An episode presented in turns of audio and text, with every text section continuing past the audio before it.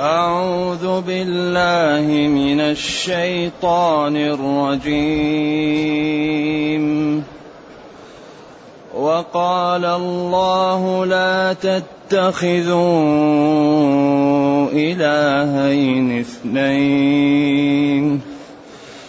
إنما هو إله واحد.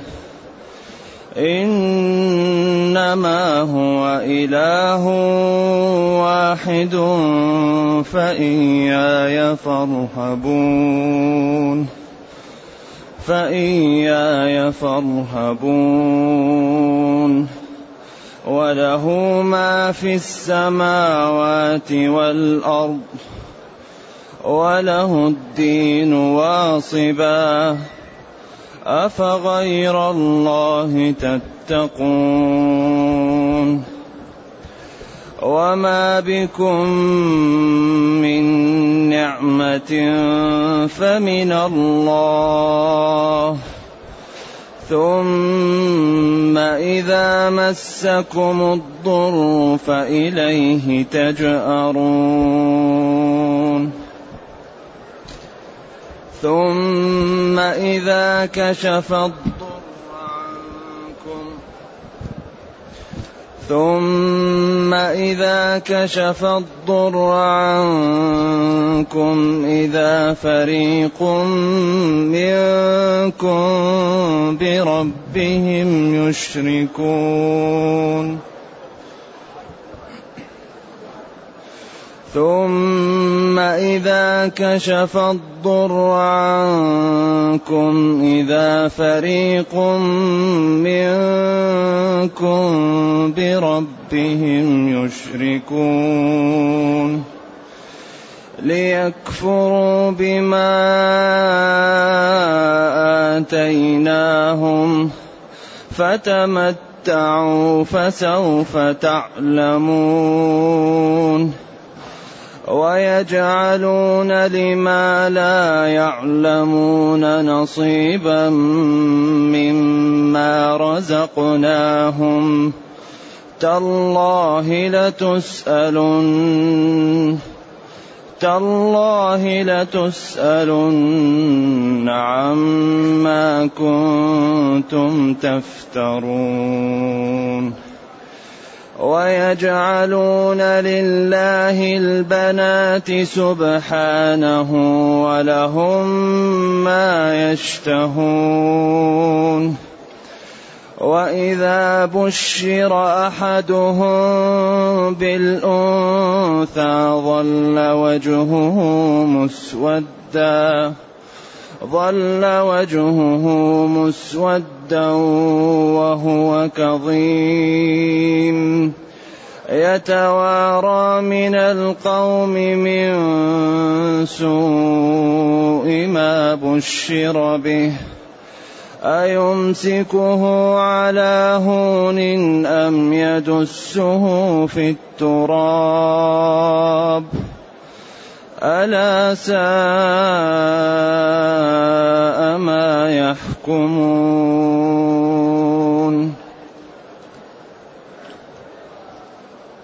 الحمد لله الذي أنزل إلينا أشمل كتاب وأرسل إلينا أفضل الرسل وجعلنا خير أمة أخرجت للناس. فله الحمد وله الشكر على هذه النعم العظيمة والآلاء الجسيمة والصلاة والسلام على خير خلق الله. وعلى آله وأصحابه ومن اهتدى بهداه. أما بعد فإن الله تعالى لما بين الكفر وخطورته وجزاءه والإيمان ومنافعه وجزاءه وكرر ذلك أخبر تعالى بقوله وقال الله وقال الله ما قال وقلنا أو قلت قال الله. تجريد.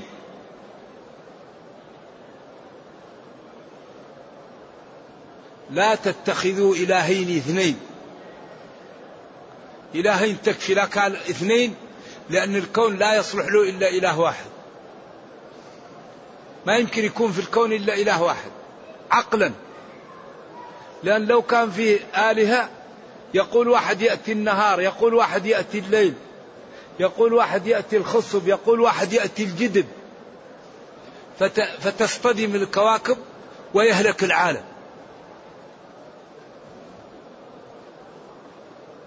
إذا لا يكون فيه إلا إله واحد لأنه يستحيل أن يكون العبادة إلا إله واحد. وقال إلهين تأكيد لأن ما فيه إلهين. بعدين وضح هذا المفهوم إنما هو إله واحد. ما له ثالث. لا شريك له. لا في الخلق ولا في الرزق ولا في الإحياء ولا في الإماتة ولا في الإعزاز ولا في الإذلال. قل اللهم مالك الملك إيش؟ تؤتي الملك من تشاء وتنزع الملك ممن تشاء وتعز من تشاء وتذل من تشاء. لا تأخذه سنة ولا نوم. لأن هذا الكون إذا لم يرعى يصطدم بعض بعض. البشر كل واحد منا عنده حرس وهو لا يدري. له معقبات من بين يديه ومن خلفه يحفظونه. الأنف إذا نام الأذن إذا نام العين يمكن يسكها والأنف يسكه. لا لا بالفم لكن الأنف ما لا يفعل معه الأذن ما في لها غطاء. تدخل فيها الحشرات ويدخل فيها الهوام. في حفظ. الله حارسك. ولا يأتيك شيء إلا إذا انتهت. خلاص الله كتبه وإلا هو يحفظك. يحفظونه الحفظ صادر من أمر الله. يحفظونه الحفظ له صادر وواقع بأمر الله تعالى. منشأه وبدايته من أمر الله. إنما هو إله واحد. أيوة لا رب سواه. ولا معبود بحق إلا ولا متصف بصفات الكمال والجلال إلا. فإياي فاعبدون. إياي ضمير فصل. لا يستعمل إلا منصوبا. وذو انتصاب في انفصال جعل إياي. إياي فارهبون كأنها لا تعبدوا إلا الله. لا تعبدوا إلا أنا. إياك نعبد. أي لا نعبد إلا أنت. فإياي فارهبون أي لا تخافوا إلا الله. لأنه هو الذي يعطي ويمنع وهو القادر وهو الذي يخلق. بعدين قال وله ما في السماوات والأرض وله الدين واصبة وله ما في السماوات والأرض وله الدين واصبة هذا عين الإعجاز عين البلاغة عين الإيجاز عين الكلام الذي لا يمكن الخلق أن يقوله. وله ما في السماوات والأرض. هذه هذا الأسلوب لو يجتمع أهل الأرض أن يأتوا بكلام يوازيه لا يستطيعون. له جل وعلا ما في السماوات والأرض ملكا وخلقا وتصرفا وإحياء وإماتة وتحدث. له ما في السماوات والأرض. يعني حسن وبلاغة وإيجاز وجمال لا يعلمه إلا الله. وله الدين واصل دائم لازم. يعني العبادة والإذعان له والخضوع والتذلل شاء الخلق أم أبوا؟ فالدين له دائم لأن الخلق لا يدفعون عن أنفسهم ولا يجلبون لأنفسهم ولا يستطيعون شيئا. فالدين هو لازم لله لاحتياج الخلق إليه واضطرارهم له. ومن هذه صفاته؟ أيليق بالعاقل أن يعصيه؟ من هذه صفاته؟ أيليق بالعاقل أن لا ينفذ أوامره؟ من هذه صفاته؟ يجب أن ينضوي العبد تحت أمره. وتحت مرضاته ويسير كما أمره ربه. وله وله الدين واصبا. أفغير الله تتقون؟ أفغير الله تخافون؟ أفغير الله ترجون؟ أفغير الله تطمعون؟ اتقى إذا تجنبه اتقاه إذا خافه و ابتعد عما لا يريد خوفا من أن يوصل له الشر. اذا لا ينبغي أن يتقى إلا الله. اذا من هذه صفاته يتقى غيره؟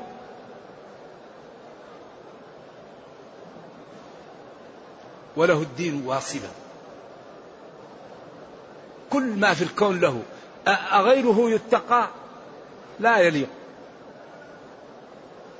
بعدين زاد على ذلك. وما بكم من نعمة فمن الله. لا إله إلا الله. ما أبلغ هذا الكلام. وأوجزه وأجمعه وأجمله. وما بكم من نعمة فمن الله. نعمة البصر. الذي فقد بصره يتمنى يرى. ولذلك ضمن الذي فقد حبيبتيه. إيش؟ وصبر له الجنة. الذي فقد سمعه. فقد النطق فقد المشي.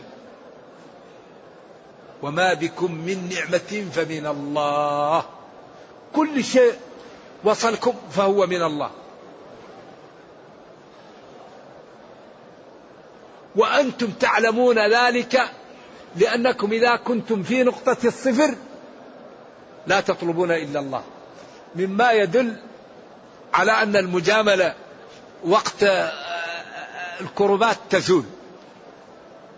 واحد يجامل في وقت العافية لكن إذا جاءت إيش؟ المصائب ما في مجاملة. ثم إذا مسكم الضر إيش؟ فإليه تجأرون. إذا جاءتكم مصيبة إذا جاءكم زلزال إذا جاءكم طوفان إذا جاءكم جوع إذا جاءكم مرض يا الله يا الله تجأرون. ولذلك الكفار إذا جاءتهم مشاكل كل الآلهة وكل الأوثان وكل الأصنام هذا يتركوها. ولذلك مع الأسف أن بعض الناس الأولى كانت أبصر من بعض الناس الآن. بعض الناس الآن إذا جاءتهم مشاكل يذهب للأولياء. هذا كانوا إذا جاءتهم مشاكل يدعو الله. وإذا غشيهم موج كالظلل دعوا الله. بعض المسلمين مع الأسف الآن إذا جاءته مشكلة يذهب يدعو إيش؟ كل بلد فيه أولياء يدعوها بعض الناس. كل بلد عنده أولياء يدعوها بعض الناس لكن الله بين أن لا يدعى إلا هو. قال وقال ربكم ادعوني أستجب لكم. وقال أمن يجيب المضطر إذا دعاه. ويكشف السوء. ويجعلكم خلفاء الأرض. ثم قال قليلا ما تذكرون حيث تفرقون بين خلق الجبال وبين خلق الأنهار والأشجار وبين إجابة المضطر والكل حق خالص لله لا يشاركه فيه غيره. وهذه الآية معجزة.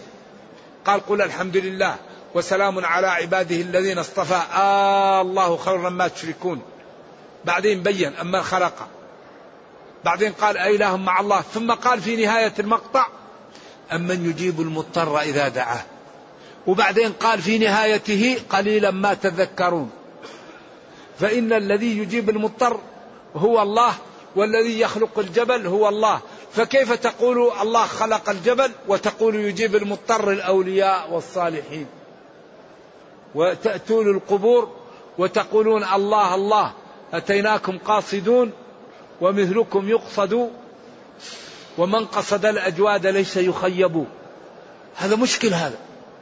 الله قال قليلا أمن يجيب المضطر والدعاء هو العبادة. وقال للغلام إذا سألت فاسأل الله. ما قال إذا سألت فاتخذ الوسائط لي. وقال ادعوني أستجب لكم. فليستجيبوا لي وليؤمنوا بي. فالدعاء هو العبادة. فلذلك شرائح من المسلمين تذهب إلى القبور وتدعوهم فإن هذا في غاية الخطورة. لأن العبادة لا تصلح إلا لله والدعاء من العبادة. وشرائح من المسلمين يشرعون القوانين الوضعية ويحكمون بها وهذا في غاية الخطورة. لأن الله يقول ولا يشرك في حكمه أحدا ويقول إن الحكم إلا لله ويقول جل وعلا ألم ترى إلى الذين يزعمون أنهم آمنوا بما أنزل إليك وما أنزل من قبلك يريدون أن يتحاكموا إلى الطاغوت أرادوا ما فعلوا. فلا يجوز الحكم إلا لله ولا يجوز الدعاء إلا لله ولا يجوز الذبح إلا لله ولا يجوز الطواف إلا لله ولا يجوز السجود إلا لله العبادة لا تصلح إلا لله. ولذلك هذه الشرائح التي تذهب للقبور وتدعوها هذا في غاية الخطورة. النصوص صريحة في أن هذا يكاد يصل إلى الكفر.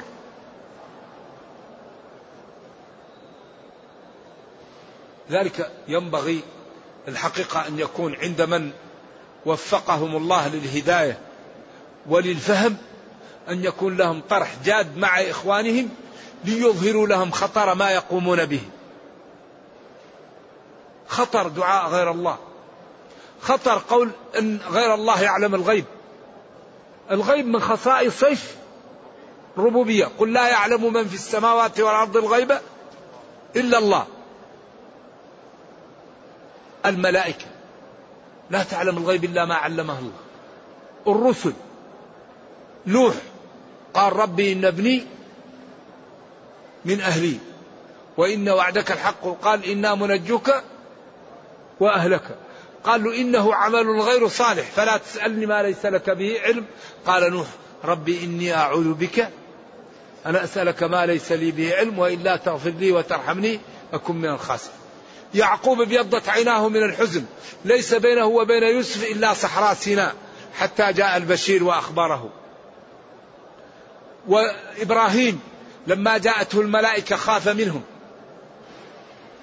وقال إنا منكم وجلون. وأخذ بسرعة وقرب أحسن ما عنده من, من, من, من لضيفه. فلما لم يأكلوا خاف. قال إنا أرسلنا إلى قوم لوط. ما عرف إلا أحد. ولوط لما جاءته الملائكة كاد يقع. هذا يوم عصيب. وتألم. وفي النهاية قال لو أن لي بكم قوة أو آوي رحمة الله على لوط. كان يأوي إلى ركن شديد حتى قال له جبريل يا لوط إنا رسل ربك. ونبينا قال لعائشة رضي الله عنها يا عائشة إن كنت ألممت بسوء فتوبي إلى الله حتى أنزل الله أولئك مبرؤون مما يقولون. بعدين نقول ولي يعلم الغيب؟ بعد هذه النصوص المتوافرة نقول الولي أو البدل أو الوتد يعلم الغيب؟ لا يعلم الغيب إلا الله كما أن لا يخلق إلا الله. فذلك لا بد أن نستنير بنور الوحيين. نستنير. ولا نحاول أن نجعل حقوق الله لغير الله. هذا لا يجوز. لا يجوز أن نجعل حقوق الله لغير الله. هذا خطر.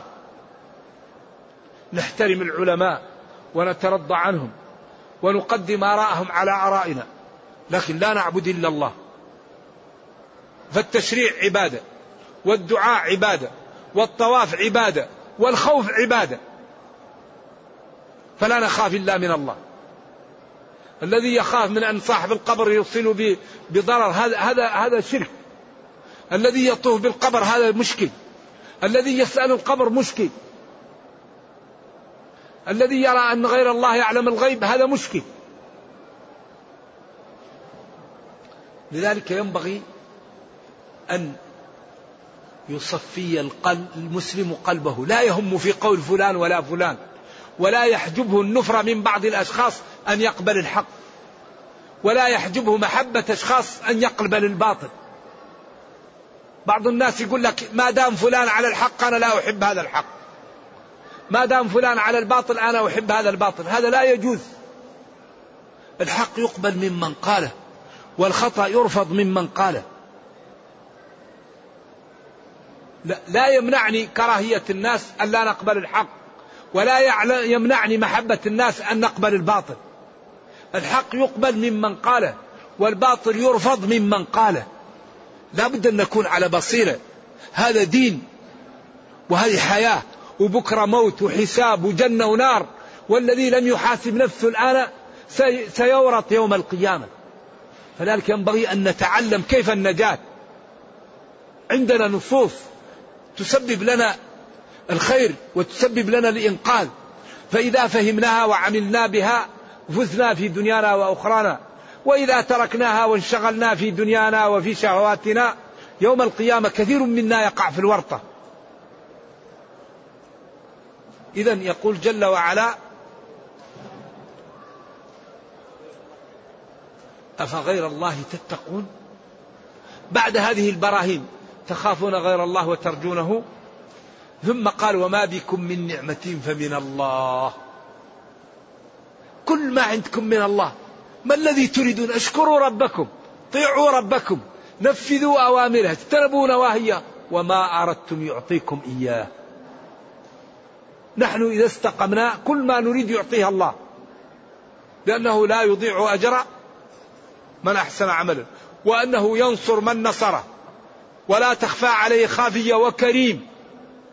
فإذا أطعنا ربنا الله يغدق علينا النعم من كل جهة في الدنيا والأخرى. وما بكم من نعمة فمن الله. وما وصلكم من نعمة أي نعمة؟ كبيرة صغيرة دنيوية أو أخروية ظاهرة أو باطنة كل النعم من من؟ من الله. ومع ذلك إذا مسكم الضر الذين تعبدونهم من الأوثان وترجونهم ترموهم لمعرفتكم أن النتيجة عند الله. فإليه تجأرون تصرخون. الجؤار هو آه، صوت الثور. يجعر يعني يصيح. وهنا الجئار هو رفع الصوت بالدعاء. وبالتضرع أن الله ينقذه مما هو فيه. ثم إذا مسكم الضر فإليه تجأرون. مسكم يعني لابسكم ولا وصاحبكم. ثم إذا كشف الضر عنكم إذا فريق منكم. من هل هي بيانية أو تبعيضية؟ أقوال. إذا فريق منكم بربهم يشركون. كما قال فلما نجاهم إلى البر إذا هم يشركون. إذا جاءتهم الكربات دعوا الله وإذا راحت عنهم كفروا. فإذا أنقذهم الله من إليه تجعلون ثم إذا كشف الضر عنكم إذا فريق منكم بربهم يشركون. يفعلون ذلك ليكفروا بما آتيناهم. عياذا بالله. هيأ لهم ذلك ليكفروا سواء قلنا لام العاقبة أو لام كي أي أشاء شاء الله لهم ذلك وقدره لهم ليكفروا أو أراد منهم العبادة فعاقبوه بالكفر شرعا. وليتمتعوا فسوف يعلمون. أو فتمتعوا فسوف تعلمون. هذا تهديد وتخويف. تمتعوا بما أعطيناكم. سوف تجعل الفعل مستقبل. تعلمون عاقبة كفركم وعدم اتباعكم لشرع ربكم. وهذا الحقيقة بيان ووضوح لا وراء وراءه. أيوة. ثم لدناءتهم وجهلهم وعدم استعمالهم لعقولهم يجعلون لما لا يعلمون يجعلون للأصنام لا تعلم ولا تدفع عن نفسها ولا تجلب لنفسها ضر ولا نفع نصيبا مما رزقناهم. النعم التي نعطيهم يجعلها للأصنام وهي لا تنفع ولا تضر. وهذا غاية الجهل وغاية السفة. ولذلك قال الذكرين آه حرم أم الأنثيين؟ أما اشتملت عليه أرحام الأنثيين. نبئوني بعلم إن كنتم صادقين. وقالوا هذه أنعام وحرث حجر لا يطعمها إلا من نشاء بزعمهم وأنعام حرمت ظهورها وأنعام لا يذكرون اسم الله عليه افتراء عليه. قد ضلوا وما كانوا مهتدين. قد ضلوا. ويجعلون لما لا يعلمون نصيبا. حظا وجزءا مما أعطاهم الله من النعم ومن الأموال. وهذا غاية السفه وضحالة العقل وطمس البصيرة. نرجو الله السلام والعافية. بعدين تالله قسم لتسألن لام جواب القسم. عما كنتم تفترون تكذبون به. ويا ويل من يعبد غير الله. الويل لمن يموت على الكفر. تالله قسم. لتسألن. وإذا سئلتم تجازون. عما كنتم تفترون لأن السؤال هذا نتيجة ماذا؟ أن يسجل عليك ما فعلت. والذي مات على الكفر ما فيه غفران. إن الله لا يغفر أن يشرك به. لذلك ينبغي أن كل واحد منا يحاول أن يتمسك بالتوحيد. فلا يدعو غير الله ولا يسأل غير الله ولا يخاف من غير الله ولا يصرف أي عبادة إلا لله. فإذا مات على التوحيد نجا حتى ولو كان يعمل إيش؟ السيئات نجا. لكن المشكلة الذي يموت عليه الشرك هذا مشكل. وهو أخفى من, من دبيب النملة السوداء في الليلة الظلماء. قد الناس يكون على شرك وهو لا يدري. إذا أراد أن يصلي أمام الناس يجمل الصلاة. إذا أراد أن يتصدق أمام الناس يزيد الصدقة. إذا رأى الناس يتأدب إذا كان الوحد لا يتأدب. إذا كان أمام الناس يظهر الخشوع إذا كان الحال ينقر الصلاة. بعدين الذي يعرف هل هو صادق أو غير صادق إذا طفأ السراج وقفل الباب هل هو يخاف؟ الله لا يخاف. هل يفرح بالحسنات؟ ويحزن من السيئات هذا المسلم. من سرته حسنته وساءته سيئته فذلك المسلم. ولكن لا يهمكم في الشيطان. الشيطان إذا رأى بعض الناس يريد العبادة ولم يكن عنده سلاح قوي من العلم يحاول أن يثبطه. يقول له أنت تصلي عشان الناس أنت تتصدق عشان الناس. فإذا لم يكن عنده علم يقول ليش أنا ندفع مالي ونتعب؟ فيترك الصلاة. لا يفعل. لذلك إذا جاءك الشيطان يريد أن يثبطك عن العمل فاعمل وأنوى أنك تعمل لله لا تعمل للآخرين. وأنت تعرف نفسك إذا كنت في غيبة الناس هل تذكر الله وتستغفر؟ إذا كان الناس لا يروك هل تخاف ولا تعصي الله؟ فإذا كنت في غيبتك لا تعصي ما عندك مشكلة لكن إذا كنت دخلت البيت لا تذكر الله وأنت أمام الناس لا إله إلا الله لا إله إلا الله. هذا مخيف هذا. إذا كنت أمام الناس تتصدق وإذا ذاك واحد لحالك تقول الله كريم. الله كريم في سواء أمام الناس أو لحالك. فهذا مشكل. ذلك ينبغي للإنسان أمام الناس ووحده يكون سوا. في الطاعات في العبادة. لا يهم أمام الناس أو وراء الناس. في الطاعات. أما المعاصي لا ينبغي شخص أن يفعلها ولكن إن فعلها المسلم لا يفعلها أمام الناس ليشهدوا عليه. من أتى منكم شيئا من هذه القاذورات؟ فليستتر بستر الله. لأن الناس شهود. ومن شهد له الخلق بالخير وجبت له الجنة. ومن شهدوا له بالشر وجبت له النار. فلذلك العاقل لا يظهر السيئات ولا يعمل السيئات لكن إن أرادها يختفي بها. أما الحسنات فيفعلها أمام الناس وفي مفرده لا يهمه. يعمل الخير في أي محل افعلوا الخير سواء أمام الناس أو بمفردك. لا يهمك في الناس. تالله لتسألن عما كنتم تفترون. هؤلاء هذا أيضا نوع من من من خفة عقول هؤلاء. ثم قال ويجعلون لله البنات سبحانه ولهم ما يشتهون. هم يحبوا الأولاد. والعرب كانوا يكرهون البنات للأنفة وللتكبر وللدناءة. من جهة أنفة ومن جهة دناءة. يقتل ولا ابنته خوف إيش؟ العار. خوف أن تسبى ويقتل ابنته ولده خوف أن يطعم معه. وهذا كله دناءة. فلذلك كانوا يقولون الملائكة بنات الله. هذا خزاعة وبعض القبائل. فيقول هي بنات الله. وبعدين الله قال لهم أنتم تكرهون البنات. وإذا بشر أحدهم بالأنثى ظل وجهه مسودا. هذا تعبير عن غاية الحزن وهو كظيم ممتلئ بالألم. يتوارى من القوم من سوء ما يملأه قلبه لأنه ولدت له بنت. ولذلك بعضهم يهجر زوجه ما لأبي حمزة لا يأتينا يظل في البيت الذي يلينا غضبان أن لا نلد البنين ونحن كالزرع لحاصدين. تقول ما لي ذنبان أنا ماذا نعمل. ولذلك الواحد منهم يظل وهو كظيم. وبعدين هذا الذي تكرهونه تنسبونه لله. يعني دناء. أولا الله يعني هو الصمد لم يلد ولم يولد وهو يطعم ولا يطعم الغني المطلق. لا يحتاج لشيء ومع ذلك تنسبون له الولد وتنسبون له أخص الولد. إذا هذا جور في جور في جور. أيمسكه على هون على كراهية. وهوان عليه أم يدسه يقتله حيا في التراب؟ ألا ساء؟ ما يحكمون. قبح وساء ما يفعلون.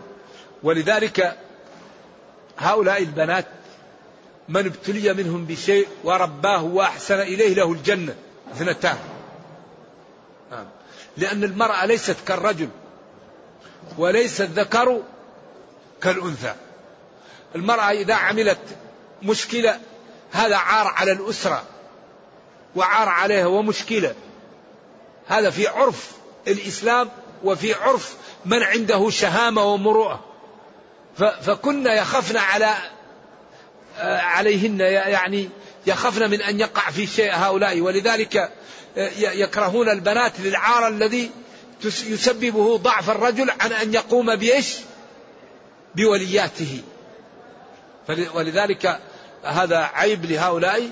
ولذلك قال من ابتلي بشيء من هذه الإناث ورباه فله الجنة وأحسن إليهن. والذكر والأنثى إذا صلح كل منهم خير. قال إن المسلمين والمسلمات وقال من ذكر أو أنثى ولكن الله جعل الذكور في كل بلد ليست كالأنوثة.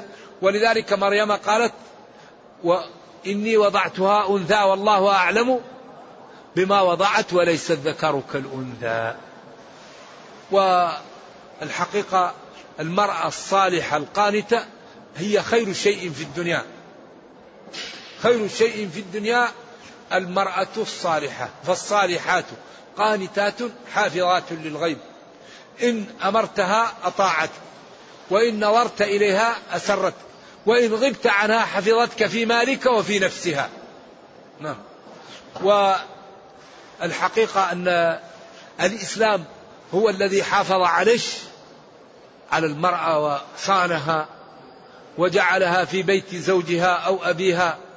ومن صونه لها حرمها أن تسافر إلا مع ذي محرم لشدة الحرص عليها. قال لا يحل لامرأة تؤمن بالله واليوم الآخر أن تسافر مسيرة يوم أو ليلة إلا مع ذي محرم. وجعلها لا تتزوج إلا بولي لا لا نكاح إلا بولي شاهدي عدل. وأمر ووجب أن يعطى لها الصداق وقال وآتوا النساء صدقاتهن نحلة. وأمر بأن يوفى حق البضع. فالإسلام يعني صانها وحفظها وأكرمها. فمن إكرامه لها أنه لم يوجب عليها جهاد. ولا جمعة ولا جماعة ولا نفقة. ولم يجعلها تسافر إلا مع ذي محرم. وجعلها تشتغل فيما خلقها الله له وهو الإنجاب. المرأة أهم شيء تشتغل فيه ماذا؟ الإنجاب الولود. كل سنة تأتينا بمولود.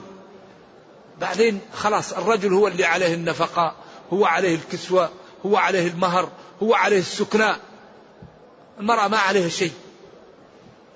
فيعذب تعذب وتكون كل يوم تخرج. أولا تخرج ينظرها العيون الخائنة وقد تلمسها. والله ما جعل الله المكفى سعيد. إلا إذا كانت محتاجة أو أو أهلها محتاجين. فالدين ما جعل علينا من حرج أن المرأة تشتغل. لكن الأولى لها أن تبقى لتربية أبنائها وإدارة بيتها حتى يبقى البيت سعيدا ومتماسكا وقويا. والله هو الرزاق. وما من دابة في الأرض إلا على الله رزقها. وهي أوجب رزقها على زوجها. فلما لا كل يوم تخرج. ولكن سبحان الله العظيم قد يخفى على الفطين الصواب. نرجو الله جل وعلا أن يرينا الحق حقا ويرزقنا اتباعه وأن يرينا الباطل باطلا ويرزقنا اجتنابه وأن لا يجعل الأمر ملتبسا علينا فنضل. اللهم ربنا أتنا في الدنيا حسنة وفي الآخرة حسنة وقنا عذاب النار. سبحان ربك رب العزة عما يصفون وسلام على المرسلين والحمد لله رب العالمين. والسلام عليكم ورحمة الله وبركاته. يقول قراءة ياسين على المريض أربعين مرة هل ورد في هذا حديث ضعيف ومتنه صحيح؟ وإذا عمل هذا الشيء يكسب إثم وشكرا. لا لا أعرف هذا ثابت ولكن القرآن شفاء لما في الصدور وللأمراض الحسية والمعنوية لكن لا يأخذ آه، يعني الإنسان شيء من القرآن ويقرأه لأن هذا لازم. يقرأ من القرآن ما نوى لما نوى ويعرف أن هذا ما هو ثابت. لا يضر تقرأ أي شيء من القرآن تريد به الشفاء. نعم. ما حكم الحلف برب الم... لا الحلف بالمصحف لا تقل الذي يقول ورب المصحف هذا خطير. المصحف ما بين دفتي المصحف كلام الله. هذا تقول عائشة. وكلام الله صفته وصفات الله يقسم بها. الحلف تنعقد بالله وبصفاته. ومن كان حالفا فليحلف بالله أو ليصمت. يقول والمصحف ولا يقول ورب لأن هذا لا يجوز. لأن القرآن صفة من صفات الله غير مخلوق. يقول هل يدخل في مسألة القبوريين والذين يستغيثون بالأولياء وأصحاب القبور؟ هل يدخل ذلك في الذي يستغيثون بالنبي صلى الله عليه وسلم ويقولون بأنه حي في قبره يرد السلام ويعلم بأحوال الناس إلى غير ذلك من الأقوال الشاذة؟ لا النبي صلى الله عليه وسلم ما من مسلم يسلم علي إلا رد الله ريحي فأرد عليه السلام. ملائكة سواء عند القبر أو في الصين. والنبي صلى الله عليه وسلم حي حياة برزخية. الأولياء وهؤلاء ليست حياتنا. ولا تحسبن الذين قتلوا في سبيل الله بل أحياء حياة برزخية ليست كحياتنا. أما الذي يقول أنه يراه يقظة لا مناما هذا نوع من الضلال وبعدين تترتب عليه مشاكل لا يعلمها إلا الله. لأنه يقول يذهب له الرسول ويعطيه الصلاة وهذه الصلاة تعدل ستة ألاف ختمة للقرآن وبعدين يدخل في متاهات. عمر رضي الله عنه قتل في في محرابه ولم يأتيهم الرسول صلى الله عليه وسلم. وعثمان قتل يقرأ المصحف ولم يأتيهم. وابن عمته عبد الله بن الزبير صلب في مكة ولم يأتيهم. ويذهب إلى القرن الثالث عشر إلى الرجل في المغرب ويعطيه الصلاة يقظة لا مناما ويقول هذه تعدل أربع آلاف ختمة. هذا مشكل هذا. هذا أخف ما نقول فيه أن هذا الضلال المبين. أخف ما يقال في هذا أن هذا عين الضلال. أيوة فلذلك ينبغي للإنسان أن يتبع ما ما جاء. اتبعوا ما أنزل إليكم. لا تتبع قولي ولا قول فلان. اتبع ما أنزل إليك. اليوم أكملت لكم. اتبعوا ما أنزل إليكم. كتاب الله وسنتي. لن تضلوا بعدي أبدا. تركت فيكم ما إن تمسكتم به لن تضلوا بعد ما هو كتاب الله وسنة نبيه صلى الله عليه وسلم. فيها الشفاء فيها العلاج فيها الحل. المنامات لا تؤخذ منها الأحكام. الإلهامات لا تؤخذ منها الأحكام. وينبذ الإلهام في العراء. أعني إلهام الأولياء لا يؤخذ منه حكم. المنامات لا تؤخذ منها حكم. هذا يستأنس بها. الحكم يؤخذ من الكتاب والسنة والإجماع والقياس الصحيح السليم من المعارض. ولذلك إذا رأيت الإنسان يعمل كل عمل وهو غير مستقيم أعلم أن هذا صاحب بدعة أو يستدرج. إذا رأيت رجلا يطير وفوق ماء البحر قد يسير ولم يقف عند حدود الشرع فإنه مستدرج أو بدعي فإنه مستدرج. يعمل المعاصي الله يريد أن يستدرجه حتى يبقه. أو صاحب بدعة يأتوها الشياطين ويجملوا له هذا حتى يروح في داهية. إذا الضابط الاتباع. واحد متبع يجد كرامات الحمد لله. واحد ينحرف يجد الكرامات لا هذا يقال له الاستدراج. أهم شيء الاتباع. أهم شيء الانقياد. أهم شيء عدم المخالفة أهم شيء عدم البدع. البدع لا يتام منها. لأن صاحبه يظن أنه يعمل صنع. الذين ضل سعيهم في الحياة الدنيا وهم يحسبون هذا أخطر شيء. أن البدع يظن أنه على خير مشكلة. فيروح وهي مثل الكلب يأتي لكل مفصل ولا يزيلها إلا الإنصاف. محاسبة النفس الإنصاف الرجوع إلى النصوص. الإنسان يجلس مع نفسه ويحاسبها. هل هذا الذي قال هذا الشخص صحيح أو لا؟ هل أنا الذي عليه صح أو لا؟ يعرضه على النصوص يعرضه على الكتاب على السنة على العقل. حتى يتبين له الحق. ولا يكون سبب نفرتك من الناس قبول الحق. أو سبب محبتك للناس قبول الباطل. جرد نفسك للحق. وأسأل الله التوفيق. نرجو الله التوفيق. بس يكفي.